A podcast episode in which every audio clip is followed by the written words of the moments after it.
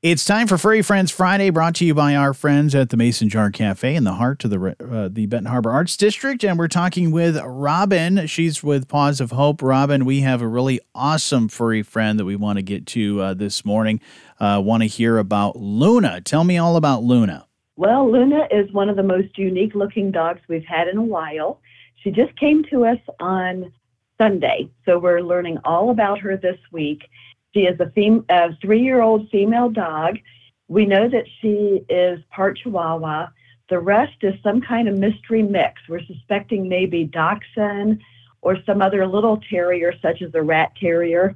She's got those huge bat ears, and uh, she's just a little cutie. She only weighs about 12 pounds. And so far this week, we have learned that Luna enjoys going for walks she likes to sit near the window so she can observe mm-hmm. the birds, other animals outside, and, and keep an eye on the neighbors.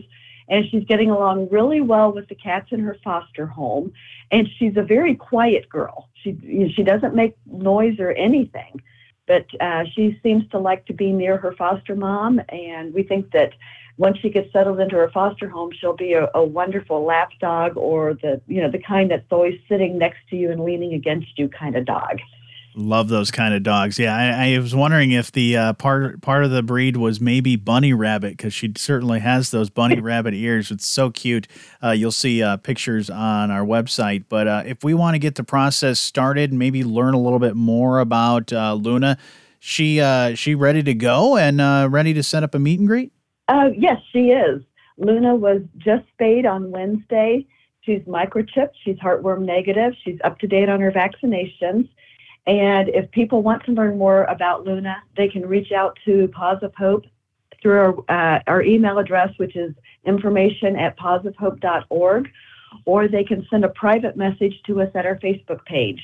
Fantastic. Now I know, Robin, you and your entire team at of Hope very busy with a lot of different events that are coming up. Uh, I do want to touch on a couple of them. You've got a big adoption uh, event happening on Saturday, right? Tell me about that. That is correct. Uh, tomorrow we're going to be at Bus Services in Benton Harbor, and it's right on M139. And uh, the event runs from 11 a.m. to 2 p.m. And of Hope volunteers will be there with our foster cats and foster dogs.